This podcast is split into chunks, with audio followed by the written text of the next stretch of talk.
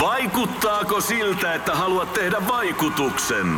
Nyt olisi varsin vaikuttavia vaikutusmahdollisuuksia tarjolla. Vaasan sähkön vaikuttaja on sellainen sähkösoppari, jonka avulla voit vaikuttaa omaan sähkölaskuusi. Vaikuttavaa, eikö? Vaikutusaika alkaa, kun nappaat sopparin osoitteesta vaasansähkö.fi kautta vaikuttaja. Jos mä olisin sarjamurhaaja ja tappasin pelkästään prostituoituja. Ja sä hautaisit ne sun takapihalle. Niin, ja sit se olisi mun huoropuutarha. Moi, me ollaan Pauliina ja Justina ja tää on Huoropuutarha. Moi! Ja ihan ensiksi meidän viimeinen murhahoroskooppi. Jep, eli tällä kertaa on siis vuorossa jousimies. Jep, jousimiehet on ekstrovertteja, hurmaavia, optimisteja ja muutenkin vähän epäilyttäviä tyyppejä mun mielestä. Optimista ja muutenkin vähän epäilyttäviä. Joo. Ja ne on seikkailijoita ja tota, omaa vahvasti omanlaisensa maailmankatsomuksen. Okei. Okay. Kuuluisin jousimiesmurhaaja, varmaan Ted Bundy. Todennäköisesti. Ollaanko samaa mieltä? Tai ehkä Joseph Stalin, mutta se on ehkä vähän meidän podcastin aihepiirin ulkopuolella. Voi olla. Joo. Ää, muuten mulle ainakin, no Ed Kemper. Joo, siis meillä on tosi vanha jakso siitä, ja sen jakson nimi on Ruumiin pilottamisen A ja O, ja siis mä puhun siinä Ed Kemperistä. Mä en edes muistanut, että me ollaan tehty jakso siitä. No kun mä oon sekaisin puhu, mutta se on, En mä muista niitä, mistä mä itse puhun. se on meidän 10 tai 11 jakso, että sitä on oikeasti jo kauan aikaa. Ja siis Ted Bundy ja Ed Kemperia yhdistää se, että ne oli nekrofiilejä, joten mä oon kirjoittanut tähän vaan, että Oman tiensä kulkeneet. Mä oon kirjoittanut tähän, että jos sä oot horoskoopitas jousimies, niin sun murhahoroskooppi on vaan se, että sä oot nekrofiili. Siinä se oli. Jep. Ei mitään muuta lisättävää niin kuin tuohon. Mulla ei ollut muuta horoskooppiin.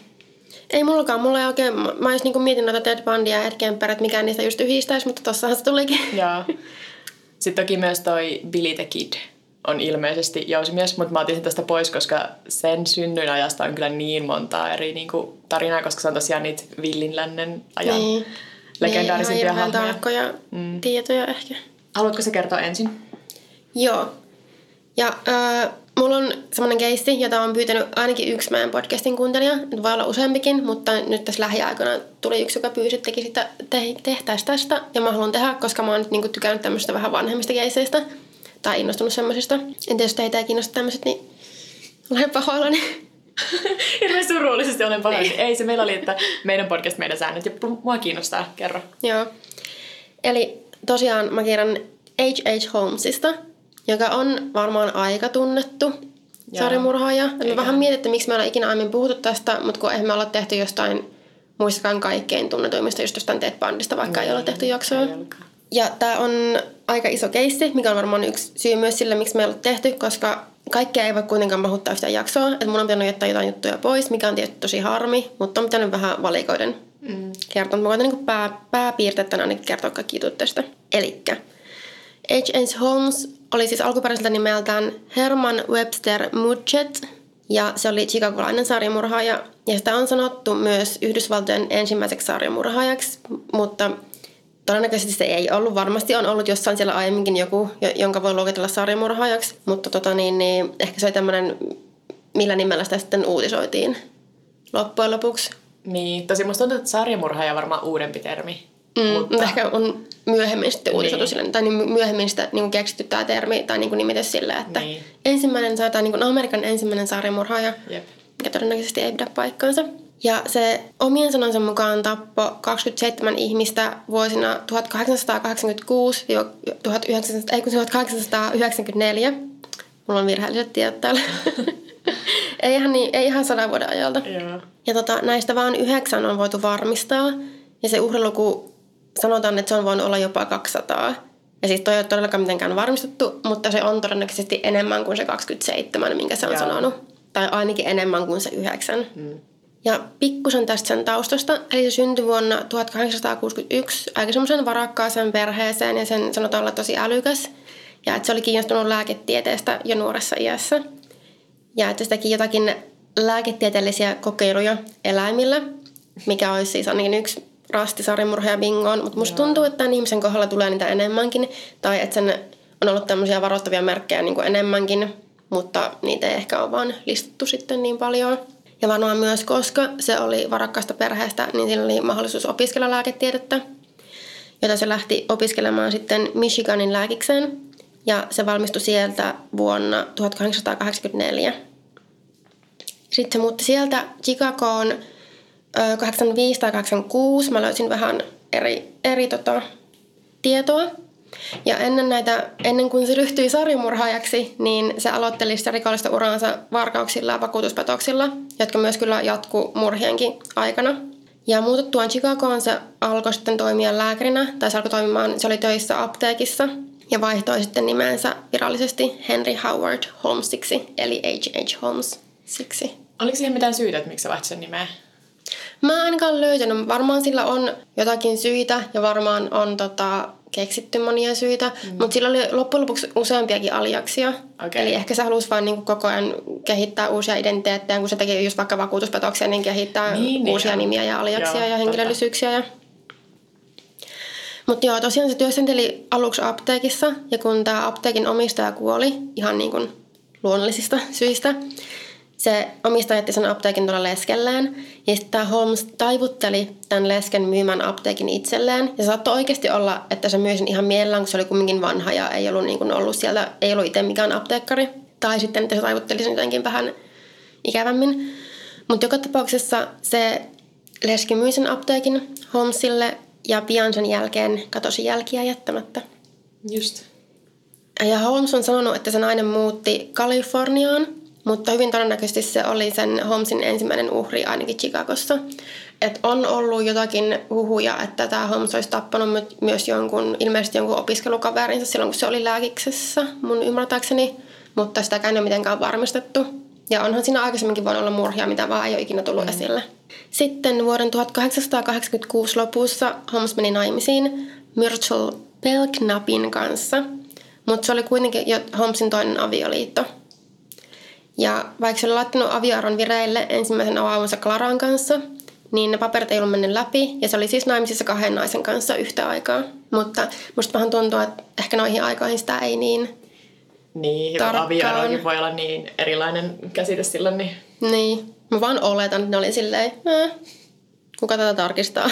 Ja niille syntyi myös tytär. Sitten vuonna 1889 Holmes osti tontin, joka sijaitsi siis sen omistaman apteekin siinä niin kuin kadun toisella puolella suoraan, millä se sitten suunnitteli, että se rakennuttaa hotellin vuoden 1893 maailmannäyttelyä varten, joka siis pidettiin Chicagossa. Ja että se nimesi sen rakennuksen linnaksi, niin kuin castle. Mm. Ja niin, se on sitten kuuluisesti saanut myöhemmin lempinimen murhalinna tai murhahotelli. Ja se halusi pitää ne rakennuksen, todelliset piirustukset salassa. Eli se palkkasi useita rakennuttajia ja irtisanoi ne myös hyvin pian, koska se ei halunnut, että kukaan rakennuttaja saa tietää liikaa, että mitä ne oikeasti rakentaa sinne. ei yhtään epäilyttävää käytöstä. Niinpä. Mutta se pystyi myös aika hyvin keplottelemaan, että vaikka se irtisanoi ja palkkasi ihan niin kuin koko ajan ihmisiä, että jos ne tietysti ihmiset oli närkästyneitä, yritti haastaa sen oikeuteen ja muuta, mutta se kuitenkin keploteltua kaikki silleen omaksi hyödykseen, että se pystyi toimimaan silleen. Ja siinä kolmikerroksisessa hotellissa siinä oli muun muassa yli 60 huonetta, yli 50 ovea, jotka johti omituiseen paikkoihin, esimerkiksi niin kuin suoraan seinään. Siellä oli salaovia, siellä oli piilossa olevia portaikkoja, salakäytäviä, ikkunattomia huoneita, kellarin johtivia kuiluja ja ö, ovia, jotka pystyi avaamaan vain toiselta puolelta, ja portaikko, joka johti jyrkkään pudotukseen rakennuksen takana olevalle kujalle. Se oli vähän semmoinen synkempi versio Vekkulasta. no eiks? Sitä kuilua vaan semmoisella, ma- Murhavekkula. semmoisella matolla alas vaan sitä kuilua, niin, Niin. ihan Vekkula. Vekkula ei ole enää olemassa. Musta ehkä mä purki tiedä. sen pois. Mutta tuolla millä on se Winchester Joo, Mystery House. Winchester Mystery House on kyllä niinku... Siellä ei kyllä ehkä ainakaan murhattu ketään hirveästi. Ei, siellä vaan kummittelee. Niin, totta. Joo, se Holmes käytti myös joitain huoneita kotitekoisina kaasukammioina ja sillä oli krematorio kellarissa. Ja samoihin aikoihin, kun tämä Holmes aloitti sen linnan rakentamisen, se tutustui Benjamin Pit-. Ja tästä Pitechelistä tuli sen Holmin, Holmesin vähän niin kuin oikea käsi. Ja ne muun muassa matkusteli ympäri maata yhdessä ja teki vakuutuspetoksia ja muita rikoksia. Ja musta tuntuu, että se oli myös aika, ehkä ainakin jonkun verran tietoinen näistä muistakin rikoksista, eli näistä murhista, mitä tämä Holmes teki, mutta mä en siitäkään oikein löytänyt mitään tarkkaa varmaa tietoa. Mm. Ja sitten kun tämä linna, eli tämä hotelli valmistui, niin Holmes siirsi apteekin sinne, sieltä kadun toiselta puolelta.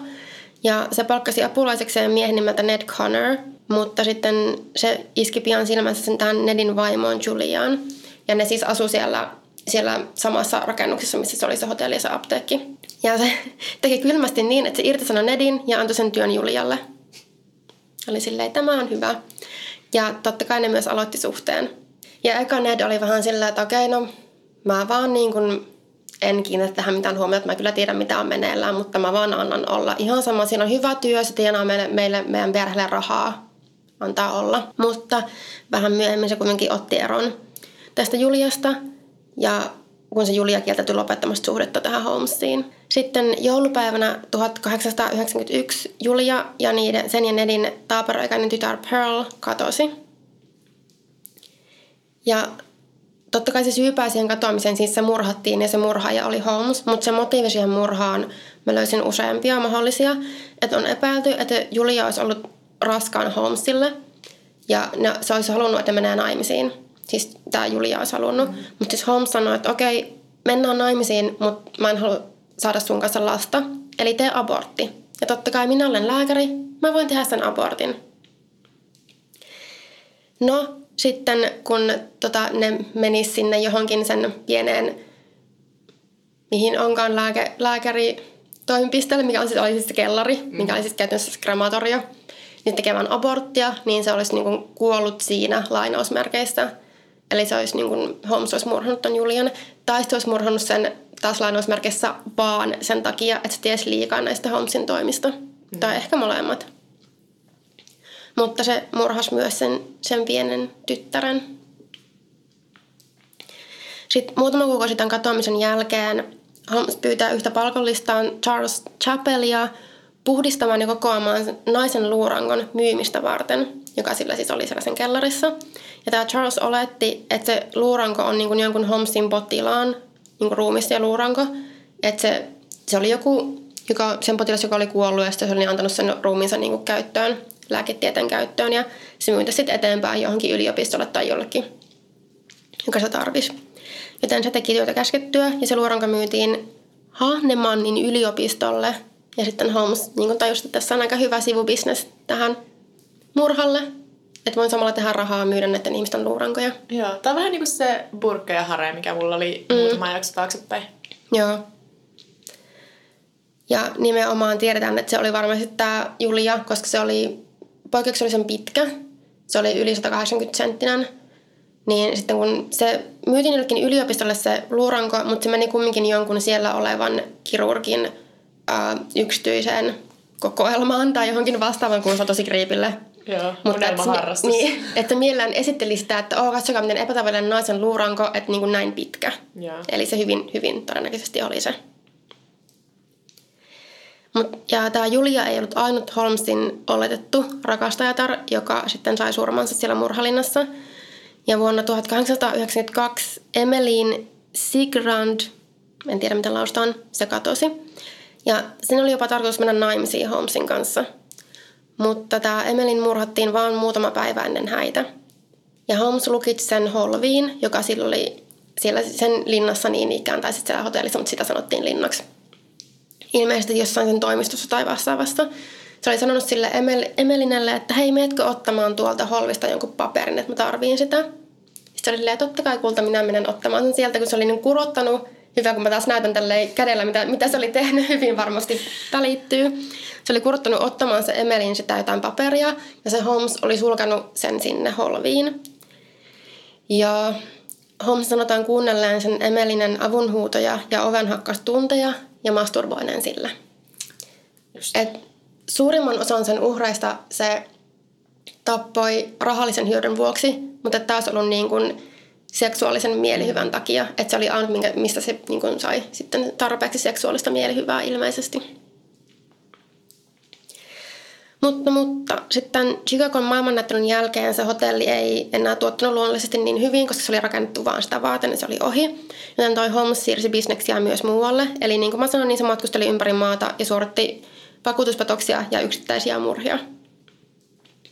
Ja usein ne vakuutuspetokset oli semmoisia, että se niin kuin niiden murhattujen ihmisten avulla jotenkin rahasti niiden vakuutuksia tai sai mm. niinku niiden avulla itselleen huijattua rahaa.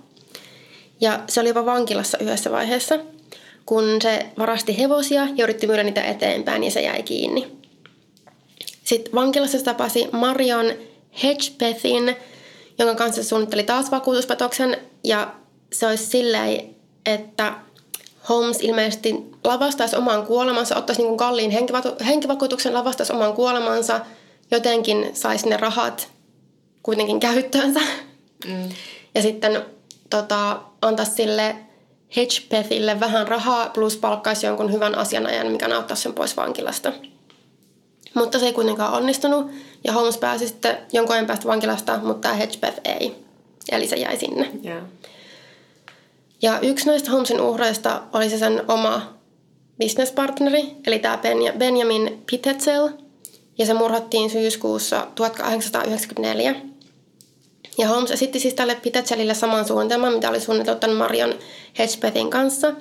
Eli tässä tämä Pitetsel lavastaisi oman kuolemansa, saisi luonnollistettua 10 000 dollarin henkivakuutuksen ja se nimeäisi tietenkin Holmesin edunsaajaksi. Sen kuoleman jälkeen ne voisivat jakaa ne rahat. Mutta kuinka kävikään, Holmes murhasi Pitetselin oikeasti.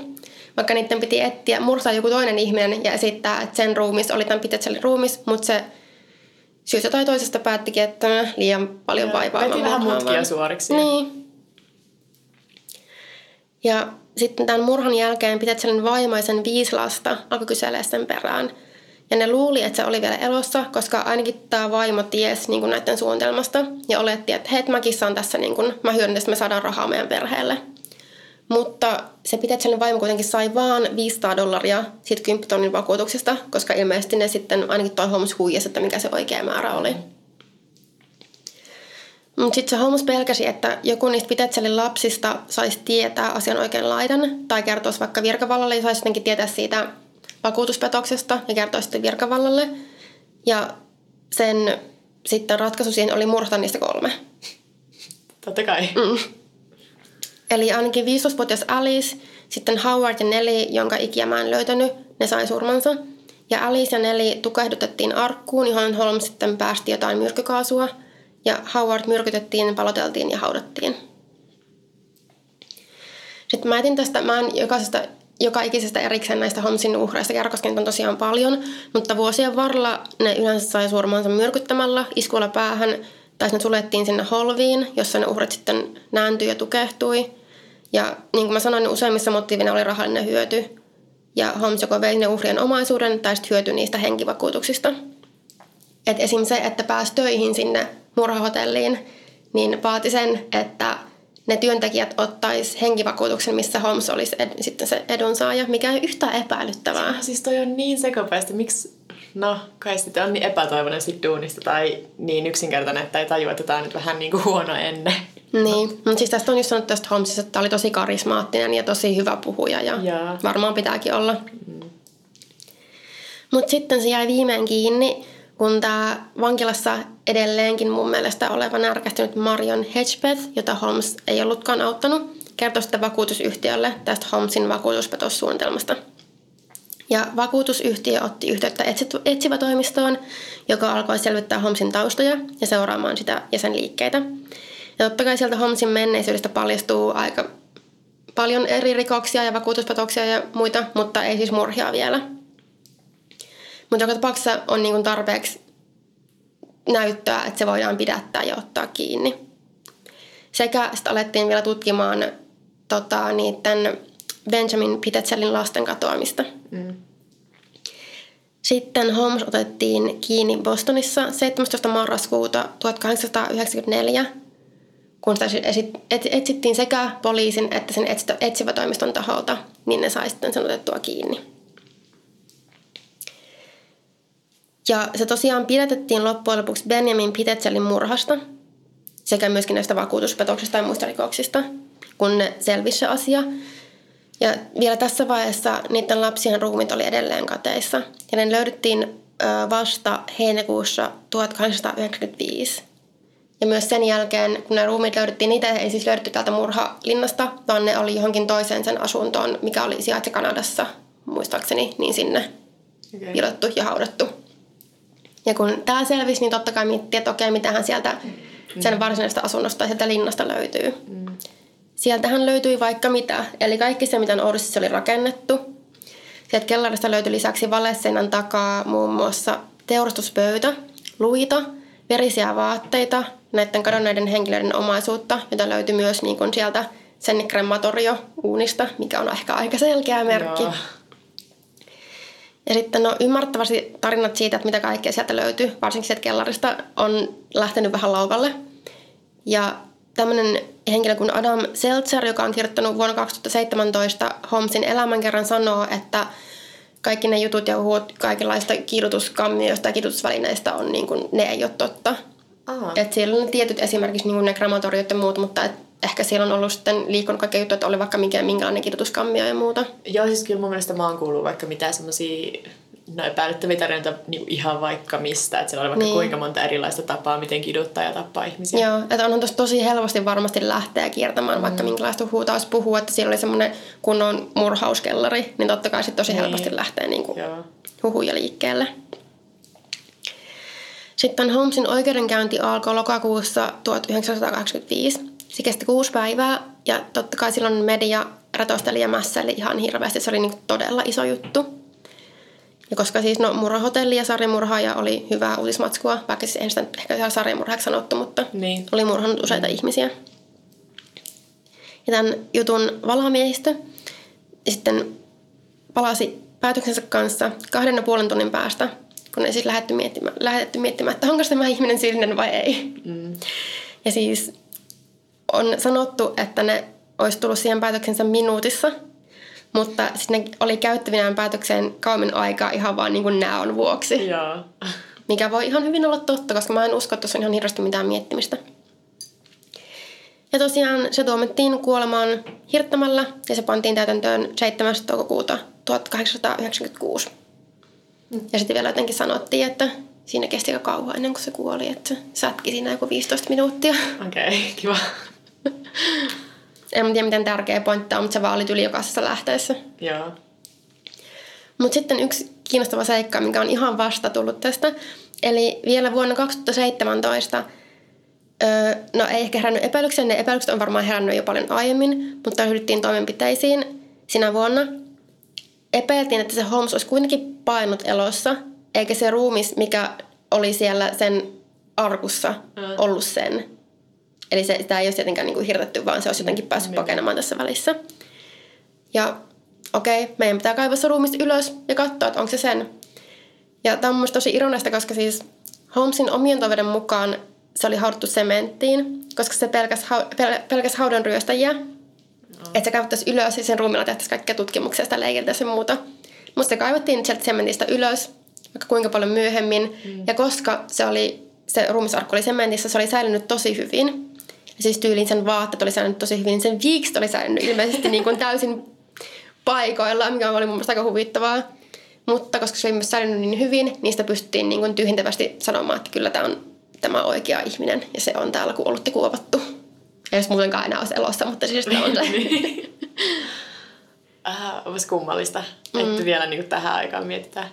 Ja no siis totta kai ei se niin kuin unohdu, että minne se on haudattu. Kyllähän se on johonkin merkattu ylös, mutta musta on hauska, niin kuin, tai kummallista ajatella, että se on myös vaan ollut koko ajan se hauta jossain. Ja missä on varmaan teinit käynyt ryyppäämässä sen haudalla tai jotain, mutta Voi olla. Ei vitsi, nyt mua harmittaa, kun mä oon tarkemmin katsonut, missä se on sijainnut. Se hautat, olihan se kumminkin jossain sementissä, mutta et Niin. missä se sitten on muuten sijainnut. niinpä Mutta joo, aika jännä, että vielä niin pysty on. noin paljon kuolemansa jälkeen. Ja kun tämä vielä on jotenkin semmoinen, että se on oikein siirtynyt silleen fiktionkin semmoisena hahmona, että tosi monessa sarjassa ja leffassa ja kaikissa viitataan siihen. Mm. Niin sitten jotenkin, tämä on mulle vähän semmoinen, mikä meinaa sekoittua välillä niin kuin semmoiseen, että just joku semmoinen fiktio meinaa sekoittua tähän oikeaan ihmiseen, tähän oikeaan murhaajaan. Joo, siis mulla on ihan sama juttu, kun mä luin tästä, niin mä jotenkin mietin, että kyllä tästä mun mielestä oli muutakin. Ja kyllä mä muistan tämmöisen tämmöisen jutun, mutta Niin. Ja sitten myös kun se on niin kauan sitten, niin sitä on myös vaikeampi ajatella silleen toteena tai mm. niin semmoisena oikeasti vakavana juttuna. Mutta joo, mä haluaisin kyllä lukea tosi paljon ton kirjan, mikä nyt tuli silloin 2017. Että sitä on, mä vähän otin sit selvää, sitä on niitä mun mielestä kehuttu aika paljon. Okay. Tää laittaa muistiin Goodreadsin. Joo, mä en muista sen kirjan nimeä, mutta tota, Adam Seltzer oli se Joo. kirjailija. Joo, se oli H.H. Holmes. Mulla oli tosi huono puolkavitsi tähän liittyen, mutta mä ajattelin, että mä en halua kertoa sitä. No nyt sun on pakko kertoa, kun sä aloitit tolleen. Mikä se on? Miksi sanotaan joulupukkeja olla murhahotelli? No. Ho ho Holmes. Tämä on meidän podcastin viimeinen jakso. Mä toivon, että mä olisin voinut kertoa tästä, kun sä oot juonut jo yhden lasen viiniä, niin tässä on ollut parempi. Okei, okay, mulla on tässä jaksossa tunnistamaton sarjamurhaaja. Nimittäin Bible John, eli tuttavallisesti Raamattu John. Raamattu Joni. Uh, Raamattu Joni, okei, okay, ei mennä sinne asti. Tämä on ollut viime aikoina paljon esillä, koska näistä murhista tulee 50 vuotta tänä vuonna. Eli on juhlavuosi Raamattu Johnille. Raamattu Johnia on kutsuttu Skotlannin omaksi Zodiac-murhaajaksi, just sen takia, että sitä ei ole koskaan tunnistettu. Hmm. Mutta aloitan ihan alusta. Ja tämä kaikki sijoittuu 60-luvulle ja Glasgowhun Skotlantiin. Ja kaikki pyörii myös yhden tietyn yökerhon, tai tanssisaleiksi niitä varmaan silloin kutsuttiin, ympärillä. Ja tämän tanssisalin nimi on Barrowland. Ja siis mun ymmärryksen mukaan se on vieläkin olemassa. Ja ihan semmoinen aktiivinen yökerho. Aivan, siistiä. Ja sille jos, jonkin takia. Vähän myös sille kriipiä. Mm. Ja siis mä en tiedä järjestetäänkö näitä enää, mutta silloin 60-luvulla Barrowland järjesti joka torstai tanssitapahtuman yli 25-vuotiaille. Ja se tunnettiin niin kuin vanhojen iltana, koska 25-vuotias on vanha. Ouch. Joo. Helmikuun 22. päivä vuonna 1968 Patricia Docker oli yksi tapahtuman osallistuvista. Patricia oli 25-vuotias sairaanhoitaja, joka oli naimisissa, mutta se asui erillään aviomiehestään. Eli ne oli käytännössä eronnut, mutta sitten koska avioerot oli vähän niin kuin paheksuttavaa, mm. ja sitten kun tällä parilla oli myös lapsi, niin sitten se eroaminen oli vielä enemmän sille vaikea asia. Mutta sitten se usein vietti sille öitä tanssien siellä Barrowlandissa, ja tämä oli semmoinen samanlainen ilta. Eli Patricia tosiaan viettää illan tanssien Barrowlandissa, mutta se ei palaa koskaan yöksi kotiin. Ja seuraavana aamuna työmatkalla oleva mies löytää Patrician alastaman ruumiin. Ruumissa oli hylätty autotallin oviaukkoon ja Patrician vaatteet, käsilaukku ja kello puuttuivat. Kuolinsyy oli kuristaminen, mahdollisesti vyöllä, ja kasvoihin sekä ylävartalon oli kohdistunut paljon iskuja. Ja poliisit epäilikin, että tekijä olisi potkinut Patricia kasvoihin, raiskannut ja sitten kuristanut tämän vieden vaatteet ja muut tavarat mukanaan. Jotkut lähistöllä asuneet oli yöllä kuullut naisäänen huutavan, että jätä mut rauhaan, mutta ne ei osannut sanoa tarkalleen, että mihin kelloaikaan se olisi ollut ja oliko se välttämättä edes just tämä Patricia, joka huusi. Niin. niin sitten tämä murhatutkimus ei oikein johda mihinkään. Koska kukaan ei sitten reagoinut niin. siihen. Tai en mä tiedä, onko tämä tosi stereotypista, mutta siihen aikaan ajattelin, että okei, joku perhe riita niiden oma asia. Ja sitten voihan tämä, että kun tämä oli mun mielestä ihan niin kuin kaupungin aika keskustassa, niin, niin kyllähän jostain yökerhosta yöllä, kun kävelee kotiin, niin joku jätä mut rauhaan, ei välttämättä tarkoita, että tänne joku murhataan siellä. Mm. Toki se ihan kiva käydä tarkistamassa, että onko siellä kunnossa, mutta, yeah. mutta siis hetken aikaa epäillään, että se olisi Patrician aviomies, joka olisi ollut tässä tekijänä, mutta sillä oli alibi. Niin sitten se pikkuhiljaa lehdistö vaan siirtyy uutisemaan muista jutuista ja tämä juttu kylmenee. Ja kuluukin yli vuosi ennen kuin seuraava murha tapahtuu. Seuraava uhri on Jemima McDonald, joka on hyvin samankaltaisessa elämäntilanteessa kuin Patricia, että sekin oli vasta eronnut aviomiehestään ja lastensa isästä. Jemima oli 32-vuotias ja sillä oli tapana käydä kerran viikossa Barolanissa tanssimassa, sillä aika kun sen sisko huolehti sen lapsista – Suuri osa Jemiman ystävistä oli naimisissa, joten se usein meni Parolandiin vaan ihan yksinään. Mikä on musta jotenkin aika rohkeeta. Mutta se vaan oli silleen, joo mä haluan mennä tanssimaan, niin mä sitten niin. menen vaikka yksinään, vaikka mun kaikki kaverit on tylsiä perheenäitä. Ja sitten tää on kans siis ihan samanlainen ilta. Ja, mutta sitten vähän ennen keskiyötä Jemima nähdään poistumassa Parolandista miehen seurassa, ja se ei koskaan pala kotiin. Jemiman sisko Margaret vähän huolestuu, koska ei olisi Jemiman tapasta, että se jättäisi lapset sille vahittavaksi sitten jäisi jonnekin ystävättärelle yötä ilman, että ilmoittaisi mitään. Että se oli kuitenkin ihan vastuullinen äiti eikä mikään semmoinen bilehilä. Ja sitten seuraavana päivänä, samalla kun Margaret on huolissaan kadonneesta siskostaan, naapurustossa alkaa liikkua huhuja siitä, että paikalliset lapset olisivat löytäneet ruumiin hylätystä talosta ja että ne lapset nyt leikkisivät sellaista leikkiä, missä ne usuttaa toisiaan katsomaan sitä ruumista. Hyvä leikki. Joo. Ja sitten alkaa liikkua huhuja. Joo, siis tämä... Ei kukaan tarkista. Siis mä olin semmoista, että pakko olla joku semmoinen 60-luvun juttu, että ehkä lapsia, mihin ehkä kiinnitti niin paljon huomiota, että niitä annettiin vaan leikkiä, ja sitten kaikki oli vähän silleen, aah, lasten juttuja, että ei se ole edes totta. Aikuiset mä nähdin, että kun ne tökkii tekee ruumista, silleen, että siellä lapset leikkii. Sitten lopulta maanantai-aamuna, kaksi päivää Jemaman katoamisen jälkeen, Margaret päättää pyytää paikallisia lapsia viemään hänet ruumiin luokse – ja sitten tämä on se kohta, mikä mulla on jäänyt tästä jutusta sille mieleen. Että mieti, kun sun sisko olisi kadonnut ja sitten sä alkat kuulla huhuja, että okei, tuossa läheisessä hyötystalossa, että siellä on ruumis. Sitten sä oot silleen, että okei, mun on pakko mennä kattoon, että, mm. ja toivot, että se ei ole se. Ja sitten sä meet sinne Ja se on se sun kadonnut sisko. Ja ne lapset on kaksi päivää, en mä nyt sano leikkinyt sillä ruumilla, mutta siis ollut tietoisia siitä, että se on ollut niinku juttu siellä. Mm. Ja siitä on Ih. puhuttu vaikka kuinka paljon. Tosiaan kun Margaret saapuu sinne hylättyyn taloon, niin se löytää sieltä Jemiman raasti pahoinpidellyn ruumiin. Jemiman kengät ja sukkahaust oli riisuttu ja laittu siihen sen viereen, mutta muuten sillä oli vaatteet päällä. Ja kuolinsyytutkimuksessa todetaan, että kuolinsyy on kuristaminen ja sitä ennen Jemima oli pahoinpidelty, varsinkin kasvoihin oli kohdistunut paljon iskuja ja se oli myös raiskattu. Ja myös Jemiman käsilaukku puuttu, että vaikka ne muut vaatteet oli siellä. Murhatutkiessa poliisi haastattelee silminnäkijöitä, joista yksi osaa kuvailla miestä, jonka seurasi Jemima oli viettänyt aikaa Parolandissa. Mies oli pitkä, nuori ja pukeutunut kalliiseen pukuun. Miehellä oli Glasgown aksentti ja se usein tiputteli puheeseensa lainauksia raamatusta. Yksi silminnäkijä myös muistaa, että miehen kaksi etuhammasta oli vähän päällekkäin tai niin kuin ristissä, mikä on Joo. aika tunnistettava yksityiskohta. Totta. Näiden kahden murhan samankaltaisuudet toki huomataan, mutta siitä ei ole kauheasti apua. Mutta tämä on kuitenkin historiallinen hetki, koska ensimmäistä kertaa koskaan Skotlannin historiassa poliisi julkaisee piirretyn luonnoksen tekijästä, niin kuin niiden silminnäkijöiden havaintojen perusteella. Ja sitten kun kaikki ne kysyy, että Pauliina, kuka on seksikkäin sarjamurhaaja? niin tämä Mä en halua mihin, niin tietää, mihin tämä menee tästä. Tämä komposittipiirros tästä raamatussonista on aika hyvän näköinen. Siis se piirros. Ei, se oikeasti näyttänyt luultavasti edes siltä. Kuinka moni sulta kysyy, että paljon, paljon kukaan seksikkäin sarjamurhaaja? Voi kuule. Joka ikinen kerta, kun mä sanon, että mulla on True Crime podcast, niin kaikki on silleen, ketä sarjamurhaaja sä pani sit. Sitten silleen, no Mitä ikinä kysytty? No jaa, onkohan mun imago Kenen kanssa sä liikut? tai se mun imago on vaan jotenkin semmoinen sille, aa siis sä oot varmasti just yksi niistä. Mm. Öm, tosiaan näitä kahta murhaa yhdistää tämä Barolandin tanssisali, joten sinne lähdetään siviilipukuisia poliiseja viettämään iltaa ja yrittämään tarkkailla, että jos se murha tulisi uudelleen paikalle. Ja mä luin ainakin yhdestä lähteestä, että kaikki nämä siviilipukuiset poliisit oli helppo tunnistaa, koska yksikään niistä ei osannut tanssia.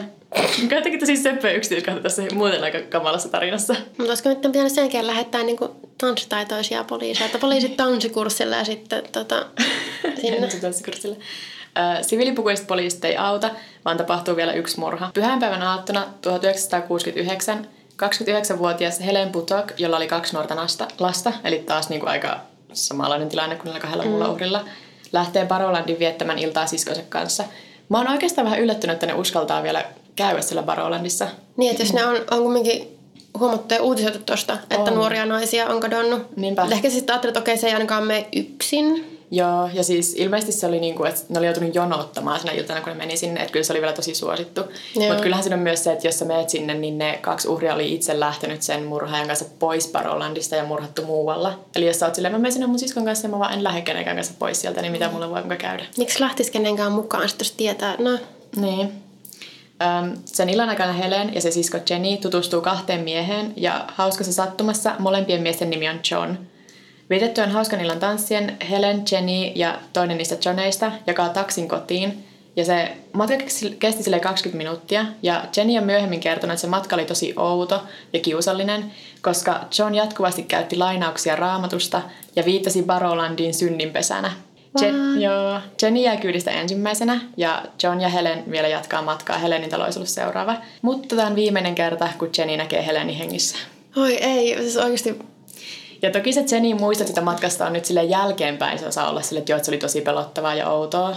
Mm, kyllä se nyt varmaan ainakin sen muistaa, että okei, se jotakin lainauksia raamatusta koko ajan viljeli. Joo, ja sitten niin, oli kuulemma myös kiusallista just se, että koska se puhui, että, joo, että se on synninpesää ja sitten se John sanoi, että se ei halunnut käyttää alkoholia ja nämä naiset taas oli itse aika humalassa, niin ne oli ollut vähän silleen, ei, nyt se tuomitsee meidät. No, seuraavana aamuna koiraa ulkoiluttanut mies löytää Helenin ruumiin kerrostalon takapihalta. Helen oli pahoinpidelty, raiskattu ja sitten kuristettu.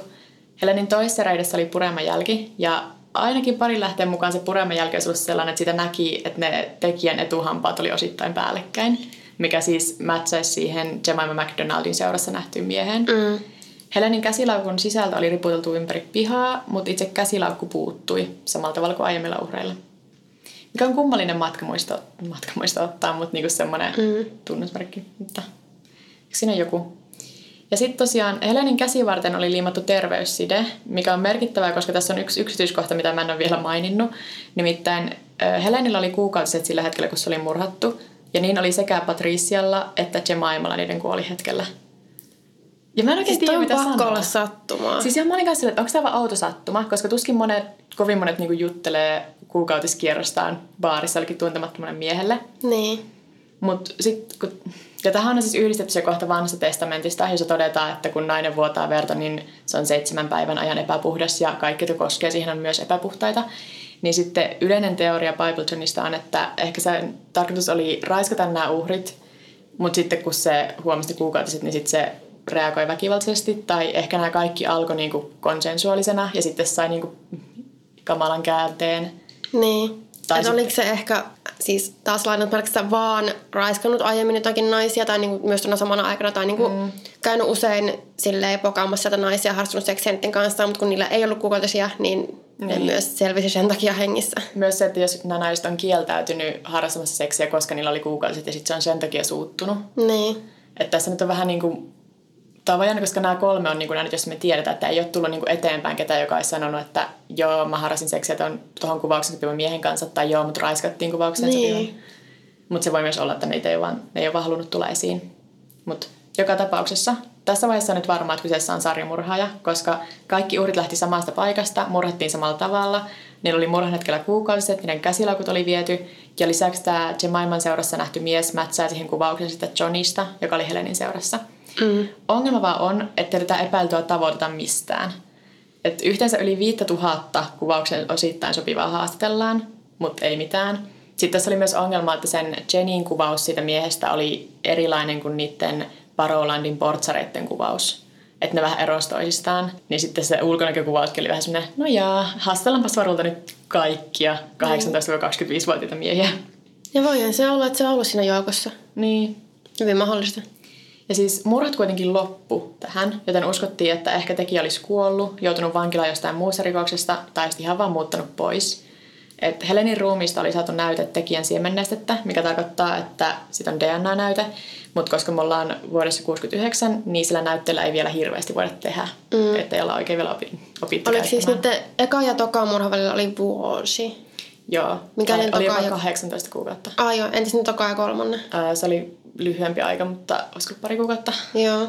Nyt tämä mun mielestä kiinnostavin osa, koska siis mä ja moni muu uskotaan, että tuomittu sarjamurhaaja Peter Tobin on raamattu John. Ö, Peter Tobin on skotlantilainen murhaaja, joka istuu tällä hetkellä kolmea elinkautista murhista, jotka sijoittuu vuosille 1991-2006. Mutta kun Peter Tobin oli nuorempi, se asui Glasgowssa ja vieraili usein Parolandin tanssisalissa. Itse asiassa se oli jopa tavannut siellä vaimonsa vuonna 1969, eli samana vuonna, kun Bibletonin murhat loppui. Ö, Aikamoinen sattuma. Jep. Tobin on myös harras katolilainen, eli varmasti osaisi niin kuin lainata raamattua, jos tulisi tarpeeseen. Mm-hmm. Ja useampi kuin yksi Tobinin entisistä kumppaneista on kertonut, että Tobin sai väkivaltaisia raivokohtauksia, jos sen seurassa mainitsi kuukautiset. Siis musta tää on niinku, tässä olisi se tarpeeksi, mutta No. Niin, eihän toi tietenkään niinku... ei se oikeasti tarkoita vielä yhtään mitään. Niin.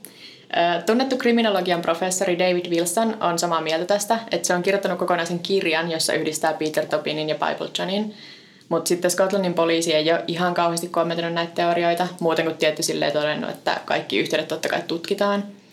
Mutta sitten, koska ne DNA-todisteet on kärsinyt ajan saatossa tosi paljon, ne oli varastoitu vähän huonosti, koska ei silloin vielä tiedetty, miten tärkeitä ne tulisi olemaan tulevaisuudessa Niin. niin DNAlla tuskin voidaan todistaa mitään suuntaan tai toiseen. Ja kaikki nämä muut yhtenäisyydet on ihan vain aihetodisteita.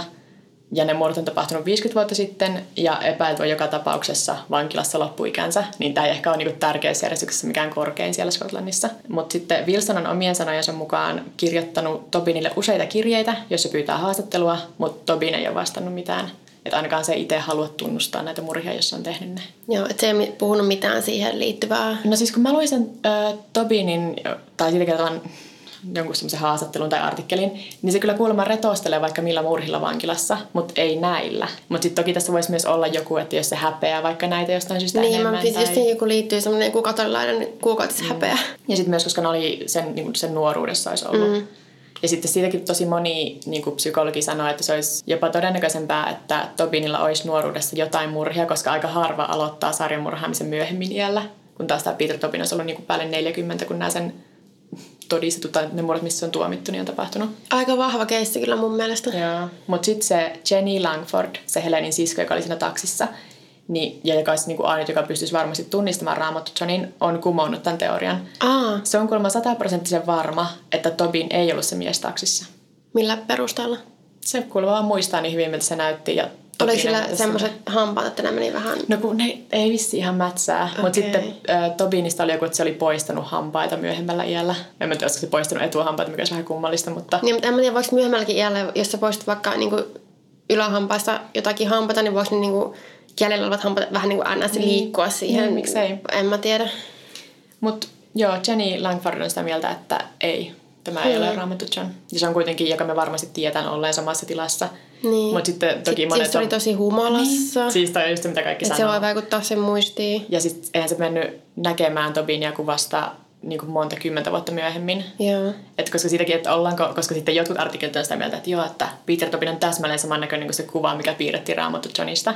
Mä, mä oon silleen, no en mä tiedä. Plus Peter Tobinista ei ole hirveästi nuoruuden kuvia. Et niitä ei voi laittaa sille vierekkäin, vaan se pitäisi osata ajatella, että okei, tämä mies 20 vuotta nuorempana. Mm. Se on vaikea ehkä niin kuin Niin. alkaa miettiä, että miltä se olisi näyttänyt. Ja sitten kun tuon Jenin kuvauksen mukaan sillä olisi ollut punertavat hiukset ja Tobinilla ei ole. Mutta että nykyään Tobin on harmaa. Et se on olla silleen, nyt on vaikea todistaa. Myös siis Tobinin ja Raamattu Johnin teoissa on eroja. Et esimerkiksi uhrit oli täysin eri ikäisiä. Et kun Raamattu Johnin uhrit oli yli 25-vuotiaita ja Tobin taas murhasi aiemmin tai myöhemmin, riippuen vähän, että uskotaanko me, että se on Raamattu John, niin ihan teini-ikäisiä tyttöjä. Milloin se siis aloitti ne sen murhat? Ne murhat, joista se on tuomittu, niin ne on 91.